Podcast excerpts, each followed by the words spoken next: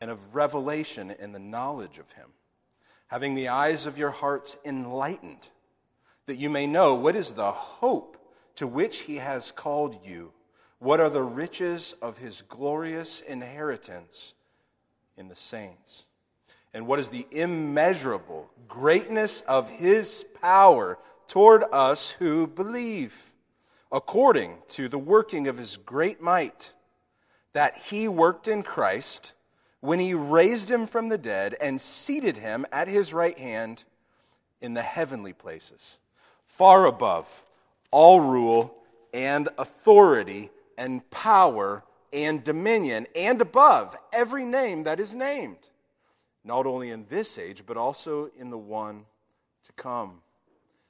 And he put all things under his feet and gave him as head over all things to the church which is his body, the fullness of him who fills all in all.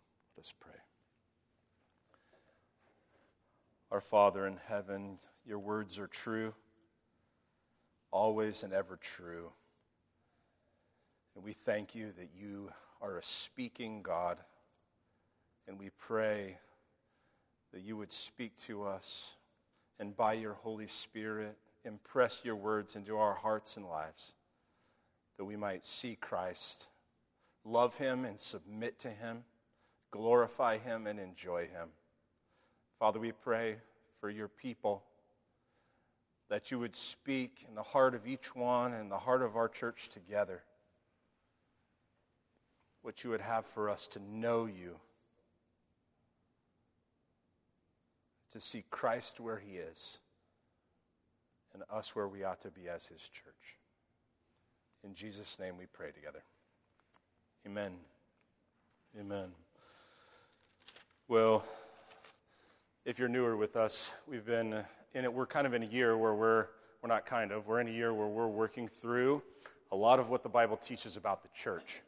And there's a lot of reasons for that, and I can't really repeat them all this morning, but that's just where we are. And um, Last week, we really dealt with who is, who is the church. And the church is all of those redeemed by the blood of Christ. And um, this morning, the question's slightly different, which is whose is the church? And so, to all of the redeemed, who do we belong to in this thing called the church?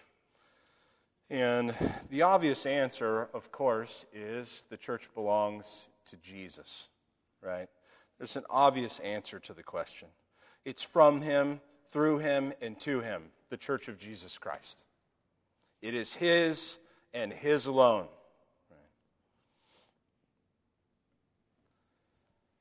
But I think the thing about it that's really important for us to wrestle with is you have to understand that as one of God's redeemed, that the enemy throws fiery dart after fiery dart after fiery dart after fiery dart against his church. And I don't know, did your mom ever say this to you? Did your mom ever say to you, you'd lose your head if it wasn't attached to your neck? You say that to your kids now? And the point is, you know, you're you're five minutes away from having to leave for school in the morning and you've got your sandwich ready and you need to put it in your lunchbox and your lunchbox you know disappeared like uh, low interest rates and low inflation.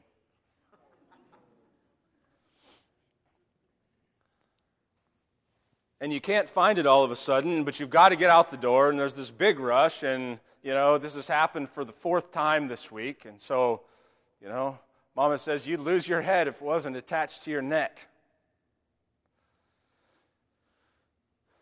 And so the reality is, as though the church belongs to Jesus and he is its head, and there's probably not uh, many people in this room who don't understand that in theory. You know, we understand that this is what the Bible teaches. We are the body, and Jesus is the head of the church. We understand that, at least conceptually. The truth of the matter is, and you've heard me say this, it is really easy to lose track of the head. It's really easy to lose track of the head.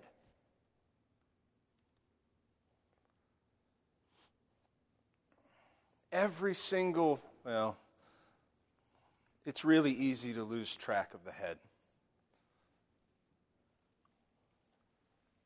And what I hope this message does is exalts Christ as head of the church and helps us find our place under him, lest we lose sight of him as our head.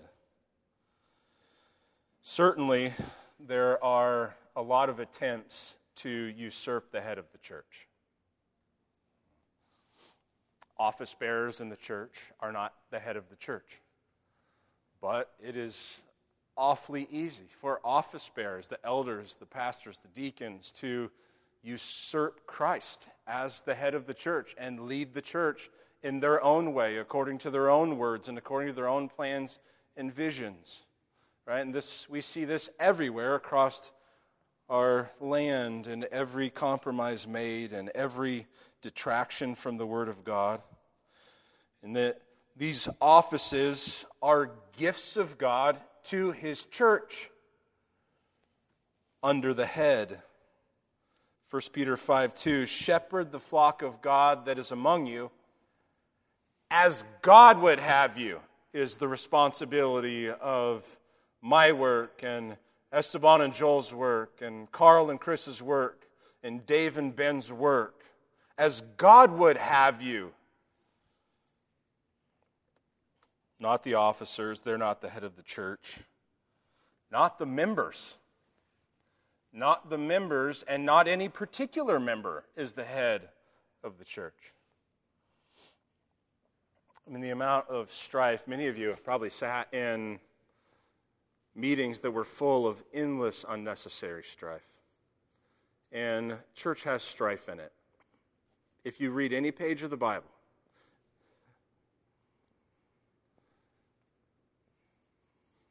one of the things that you will hear people say is I'm going to get sinned against everywhere. I expect to get sinned against at work. I expect to get, uh, to get sinned against, um, you know, everywhere I go. The one place that I do not expect to get sinned against is in the church. And the only response I want to say to that is similar to what Jesus said to the Pharisees when he said, Have you never read the scriptures? But I would, I kind of don't want to just say that. I kind of want to say, Have you never read a single page of the scriptures? A single page. It's hard to read a, a, a page of scripture without imagining in the church of Jesus Christ being sinned against. And, and, and, and one of the things, ways this happens is when any member of the church or the church itself determines a direction or a course of action and demands it apart from the head, who is Jesus Christ, and seeks to ascend to be the head of the church. Church will be my way.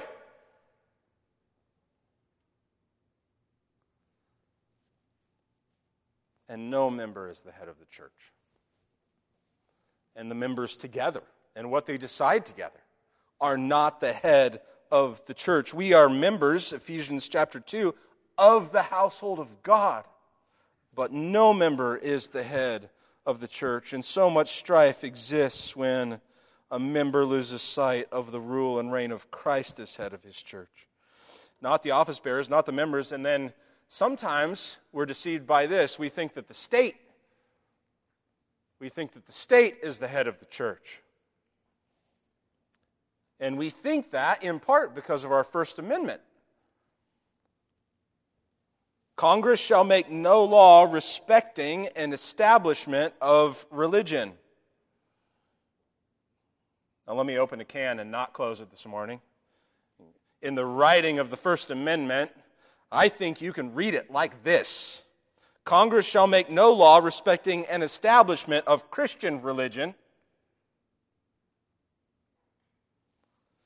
or prohibiting the free exercise thereof of Christian religion. I know I just blew your minds. But I'm just going to let that sit on you. But what we tend to think is, what we tend to think is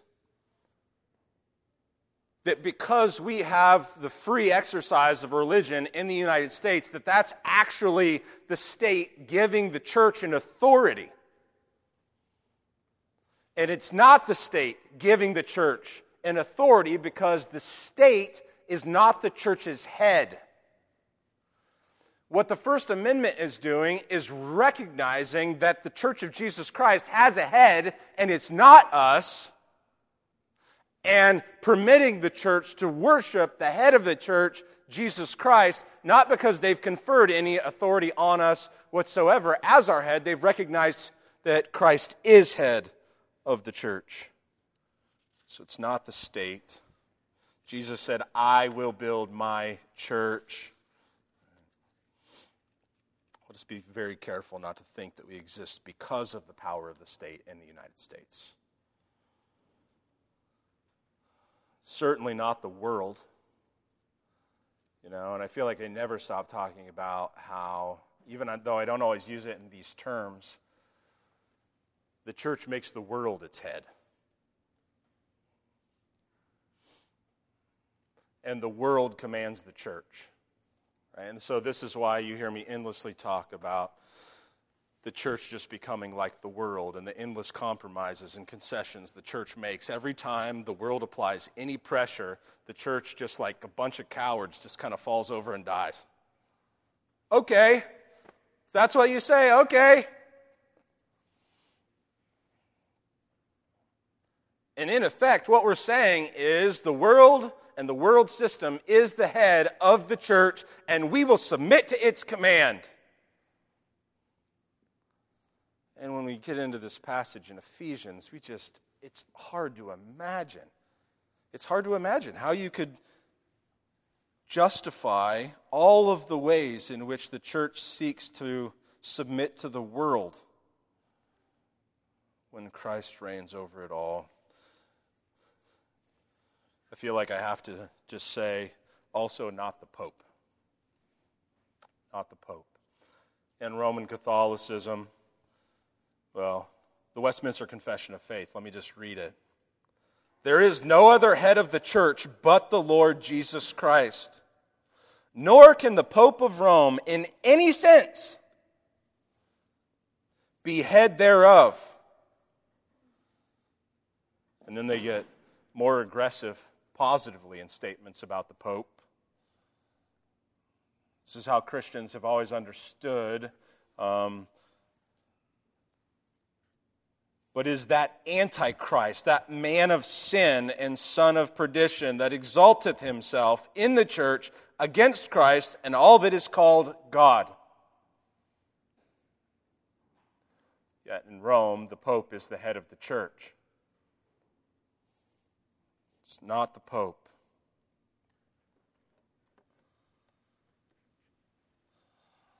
In Ephesians chapter 1, as you pick up the well, in verse 22, Jesus is not said to be head over the church exactly. What is he said to be when you look at it? What does it say?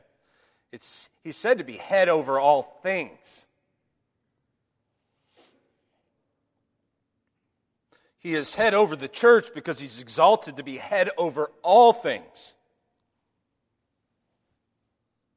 And as head over all things, God the Father gives Jesus to the church and for the church. Now, in Colossians 1:18 it's stated a little bit more clearly and he is the head of the body, the church. But it's not just that Jesus' authority is delegated to just be head of the church. Jesus' authority is far greater than to just be head of the church. That's why I do love what Ephesians 1:22 says, as head over all things and then he's given to the church. His authority extends above and beyond all things, and this really matters, and we'll get to it in a moment. But I want to step back for a second in the context of verses 22 and 23 in particular, and I want us to just think about this.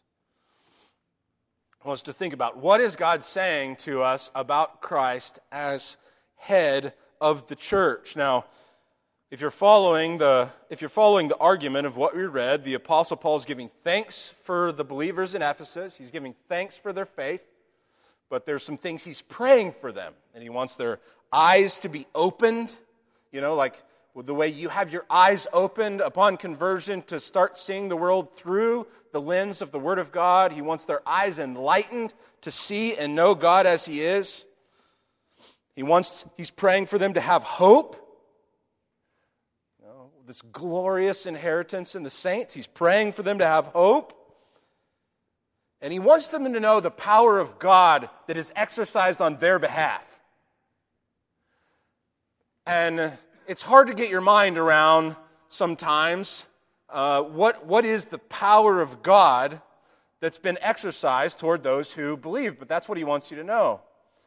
Well, I heard, I heard one pastor say one time, and it was helpful to me, that the power of God towards one person, one sinner who repents, one converted soul, is more power than it takes to create worlds. But that statement doesn't even do justice to the power of God that's worked on our behalf. And that's what the Apostle Paul is going to describe now. He's going to describe what is the power that has been exercised towards you who believe. You see, if you're following, verse 19, what is the immeasurable greatness of his power toward us who believe, according to the working of his great might that he worked in Christ. See, here he's describing that power, that he worked in Christ when he raised him from the dead and seated him at his right hand in the heavenly places. Right, so when he raised him from the dead, speaking not just of the fact that Jesus' heart was not beating and his lungs weren't breathing, and God brought his heart and lungs back to life. It's, it's, it's, it's that is true. He raised him from the dead, but the power is that he raised him from the dead in the completion of the work of what was required for our redemption, for sin to be paid for, for us to be justified.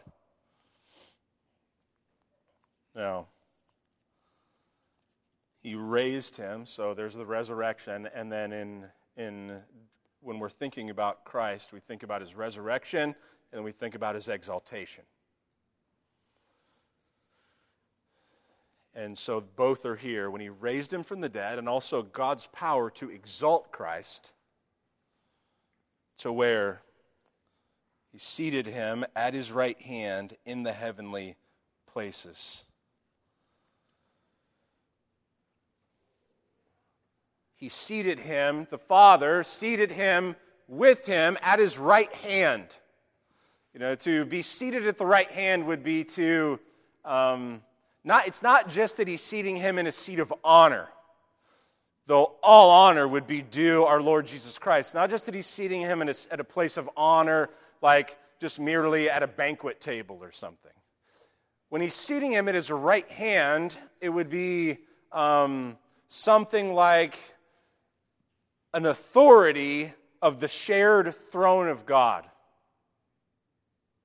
It's, a, it's authority.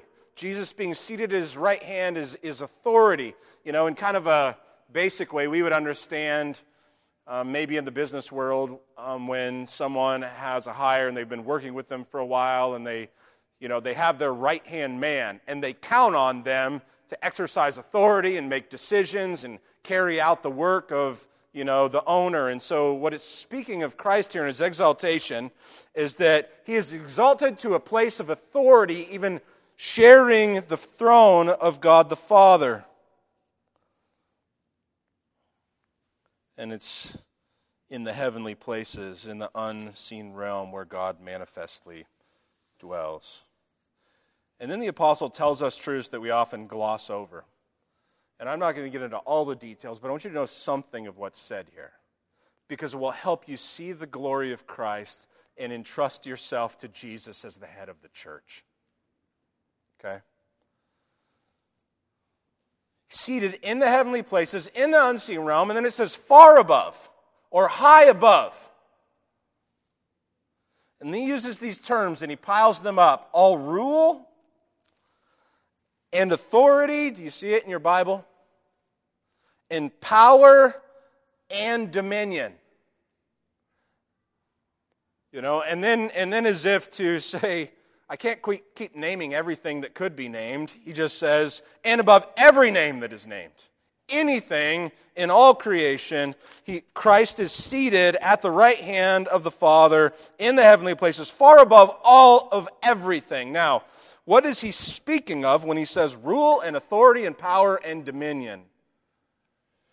He's not just talking about kings He's not just talking about the princes of the earth. He's not talking about senates and parliaments. And he's not talking about, you know, great men of renown.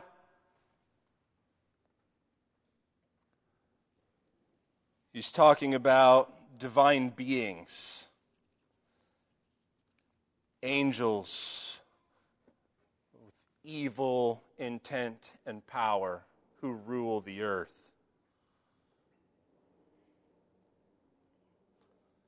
In Ephesians, the book of Ephesians unfolds more of this than any other New Testament book.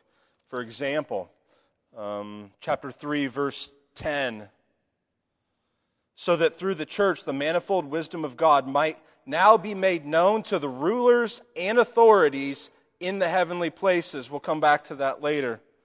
And then you jump over to chapter 6 and you, and you think, you're still thinking, who are these beings? Who does the Apostle Paul have in mind to teach us about Christ's exaltation over them? You go to chapter 6. Verse 11 Put on the whole armor of God that you may be able to stand against the schemes of the devil. Verse 12 For we do not wrestle against flesh and blood, but against what? The rulers, against the authorities, against the cosmic powers over this present darkness, against the spiritual forces of evil in the heavenly places. So, this is what the Apostle Paul has in mind in Ephesians chapter 1 the rule and authority, the different names of angels in rebellion against God, ruling over the nations. Christ has taken his seat of authority far above them, high above them.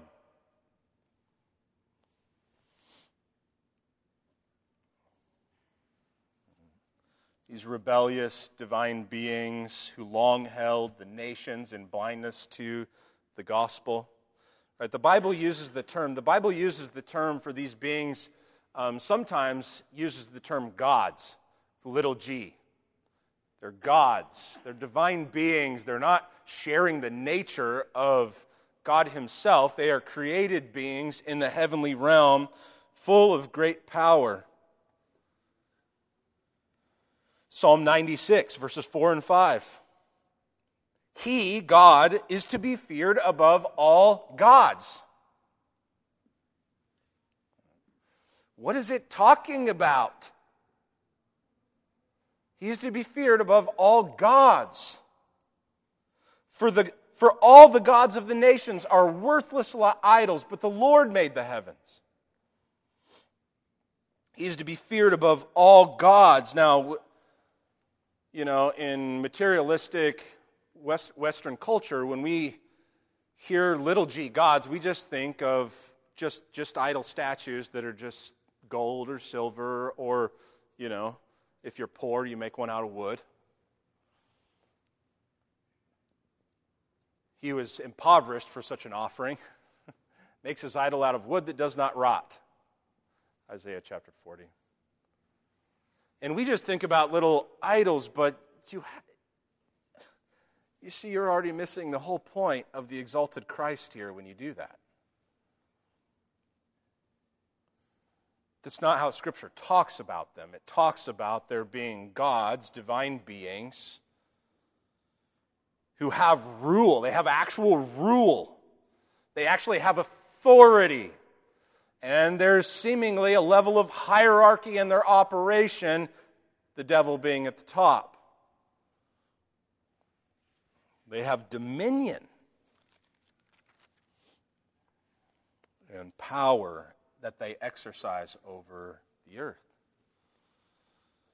So there's something behind, you know, all the little statues as we think of them. There's power behind them that the nations bow down to and worship.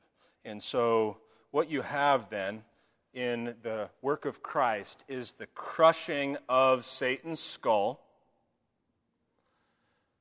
and him being exalted to rule over the nations, sharing the Father's throne, being conferred upon with all authority in heaven and on earth has been given to me to rule far above all of these evil powers and gods and divine beings in the heavenly places in the unseen realm. So, 2 Corinthians 4 4. In their case, the God of this world, right? Scripture uses that term, even of Satan, little g, God of this world, has blinded the minds of the unbelievers to keep them from seeing the light of the gospel of the glory of Christ, who is the image of God. And one of the things you have to understand is this was the nations being held blind and captive for thousands of years to not be able to see Christ. Unlike Israel, who God revealed the promise of his son to, who was his treasured possession, and yet you don't see the advance of Christ's kingdom all over the earth because the God of this world has blinded their minds for hundreds of years, thousands of years from the beginning, after the fall, right, and the rebellion. And one of the things we don't realize is that actually something drastically changed in the nature of the world in the work of Christ.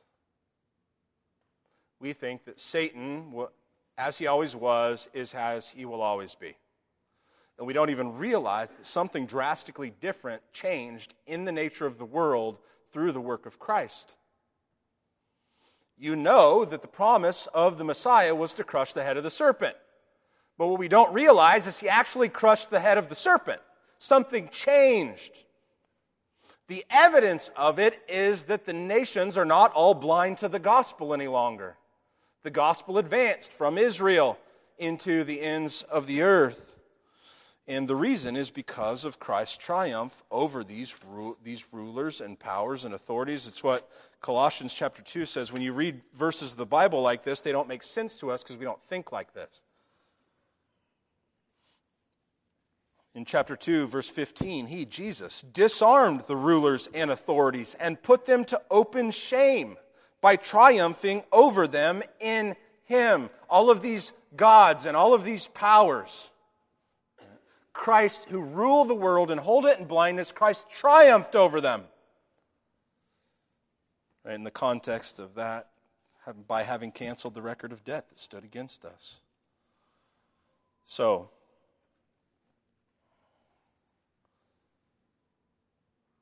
Satan is an enemy, and the evil powers are real enemies. They are spiritual forces of wickedness in the heavenly places, but they are defeated enemies.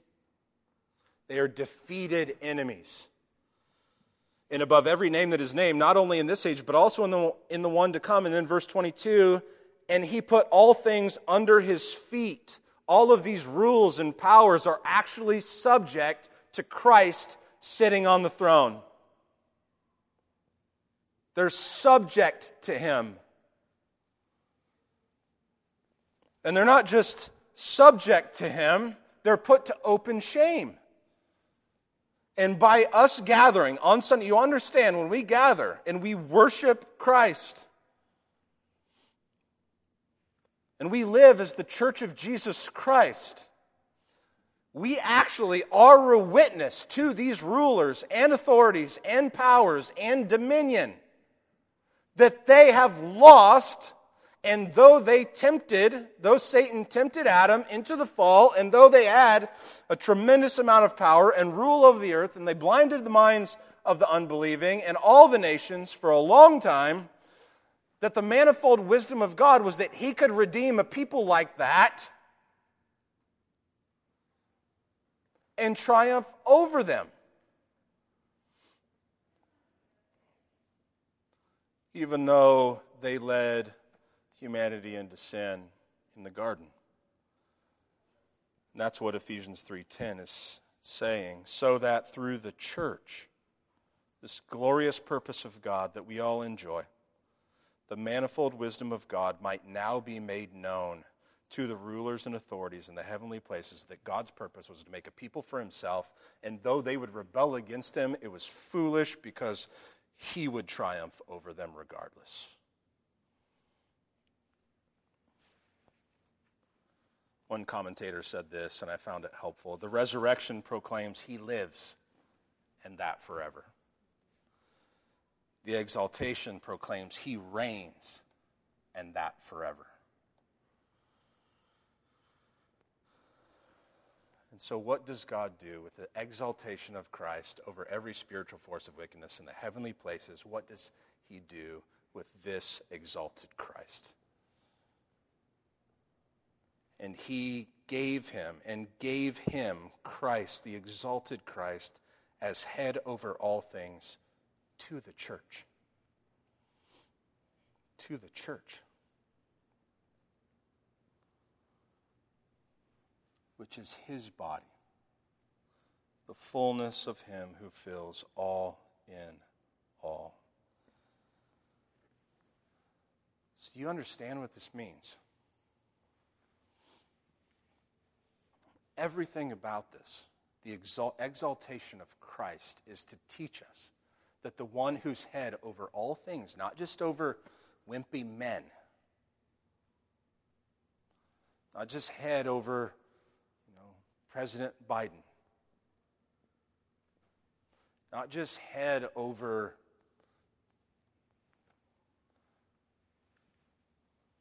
Vladimir Putin.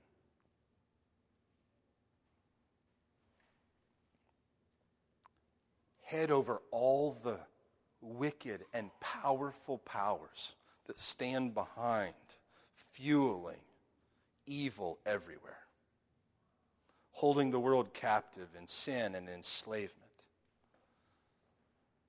Over far more powerful beings in the heavenly places than just men who are dust who can only be awake for 12 to 14 hours and then have to sleep for eight just to survive.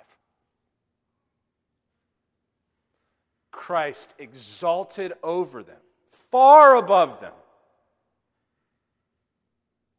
being both created and then trampled on by the blood of his cross to make a people he delivers from the dominion of darkness. Everything he does from his place of authority and rule as head of the church is for the benefit of his church. Everything Jesus Christ does with the authority he has is for the benefit of his church in this world. Everything.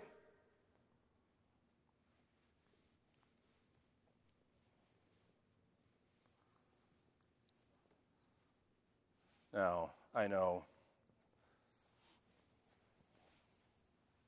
we hear that and what we think is we hear that and we think something like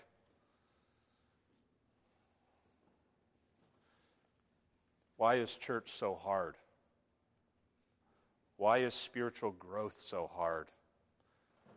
Why is fighting my sin so hard? If jesus really was exalted to this high place for the benefit of his church then it's because it's not all done yet. It's not all done yet. But Jesus uses all that's hard in the church for the benefit of his church, too.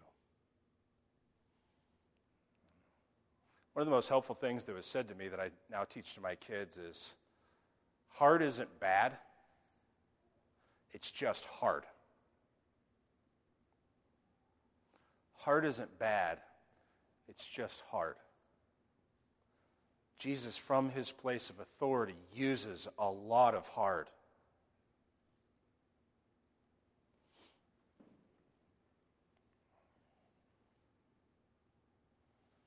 Sometimes hard is bad because we sin against each other in significant ways. And Christ wants to use it and rule over his church as head for the benefit of his church.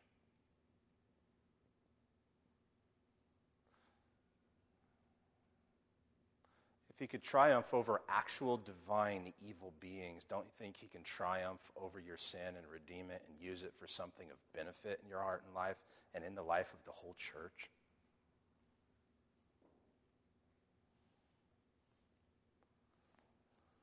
Of course, in Ephesians, he has some bigger things in mind, you know.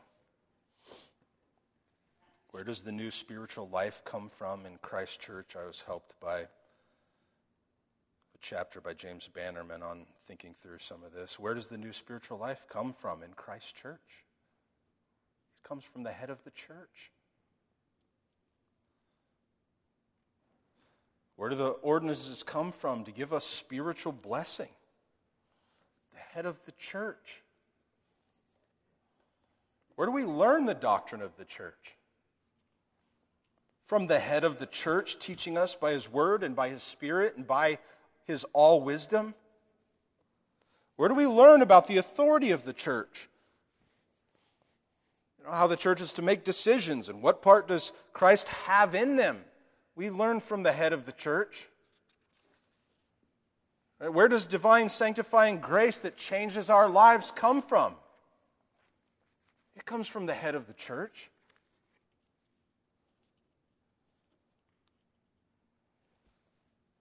Mean, the benefits that God gives to his church, namely fellowship with himself in Ephesians, right?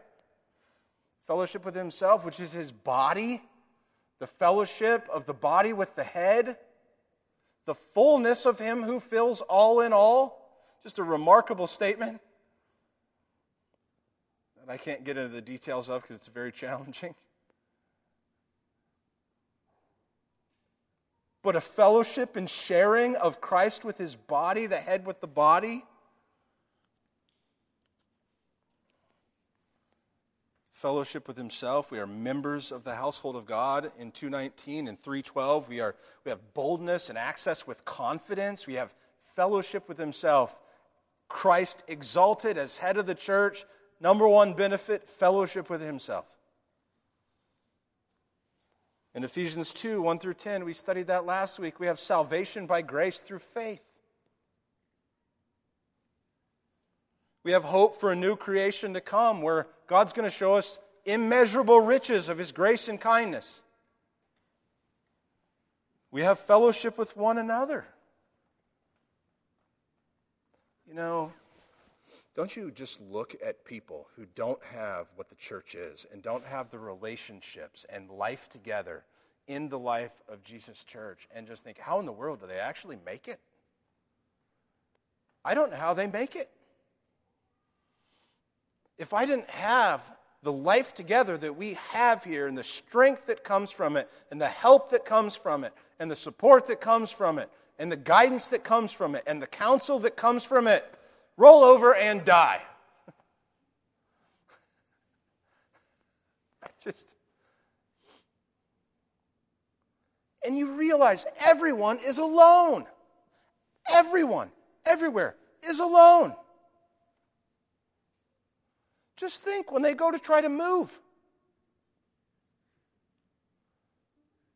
You know? They're alone.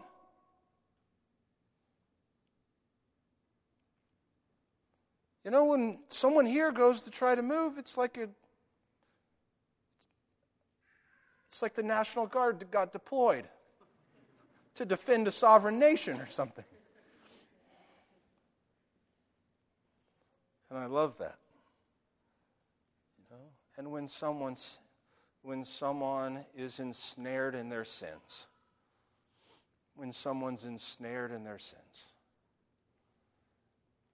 there are all kinds of people in this church who are ready to be a help and support and to pray and to care and to help in the process of rescuing and freeing. and building and maturing and equipping and repenting and everything. We have, it's the benefit of Christ's rule as head of the church. Everything he does from his position of authority is for the benefit of his church. Everything. I will build my church, and the gates of hell will not prevail against it. Or in Ephesians, right, the rest of the book, we need truth that guides and sanctifies and protects. And tr- we, need, we need wisdom for marriage. From his position of authority, he has given words to command us and direct what marriage is and what parenting is, what authority is. Apart from him telling us,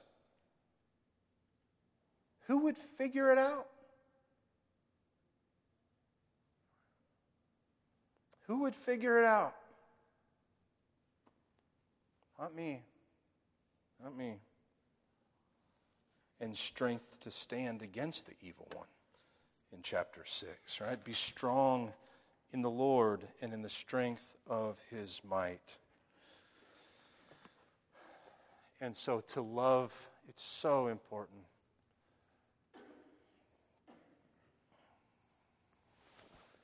I think I'm going to deal with this next week because I think I just need to deal with it.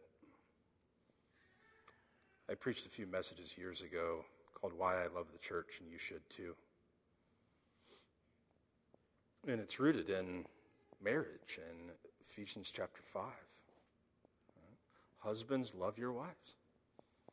As Christ loved the church and gave himself up for her.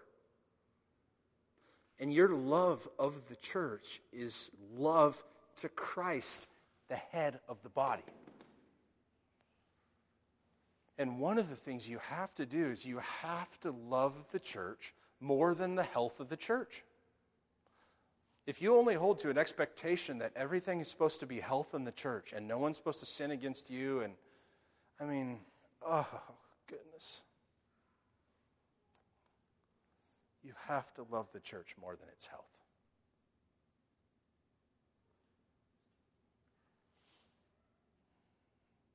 I just don't know if some of us could have gone to the church in Corinth. I'm not sure many of us could have endured in the church in Ephesus, which we all think was a, a beacon of the fullness of Christian maturity, to which we all think we are. You're, I mean, Ephesus turned into a nightmare by the time the Apostle Paul hands over the reins to Timothy to reform the mess in the book of 1 Timothy. I'm not sure we think we could even go to the church in Ephesus.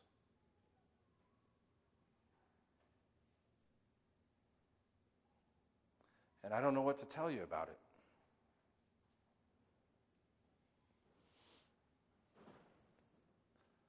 But you have to love the church more than its health. I mean, in your marriage, what happens if, you know, men, what happens if your wife is really unlovable in her sin?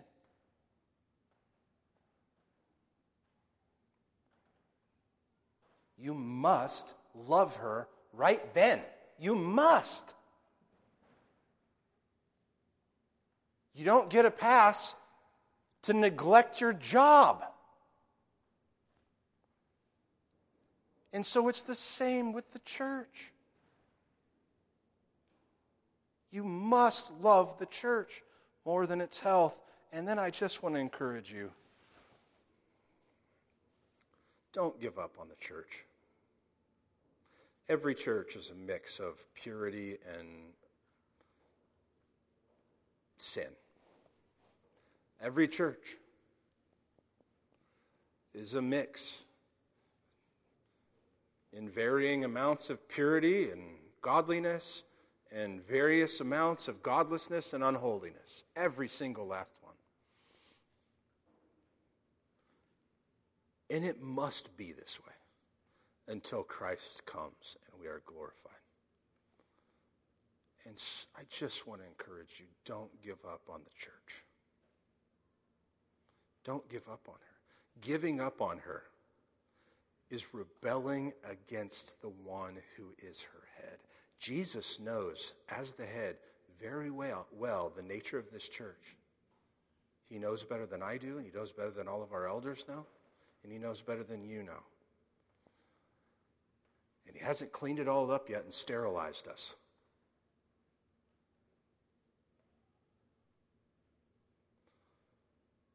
And if he hasn't given up on his church,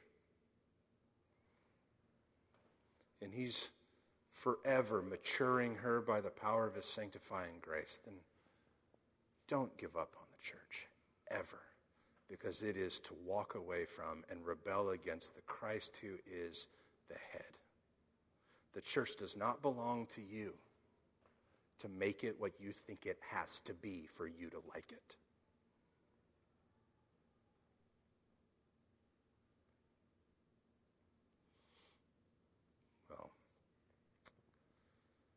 Jesus is the head of the church. And we must heed him being the head of the church, lest, like the child, not paying attention, we lose track of our head. Stand with me for prayer, would you?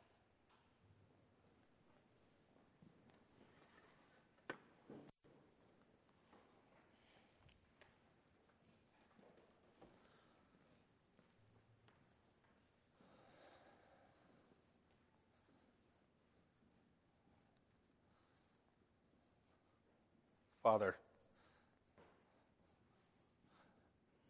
I know in all of our experiences of the life of the church, there is much blessing and there is much pain. There is much that is confusing to us and disillusioning to us, but let us hold fast, Father, to our Lord Jesus, the head of the church let us hold fast to our head and submit to him, who is exalted to the highest place, far above all rule and authority and power and dominion. And may we give thanks to you, Lord Jesus, that you're ever and always working for the benefit of your church. May our hearts give thanks to you. May we give thanks to you always and every day, and even when it's painful, and maybe even more so, that your authority is for the benefit of our salvation.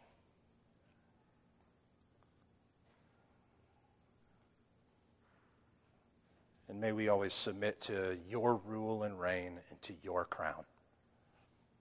In your name we pray. Amen.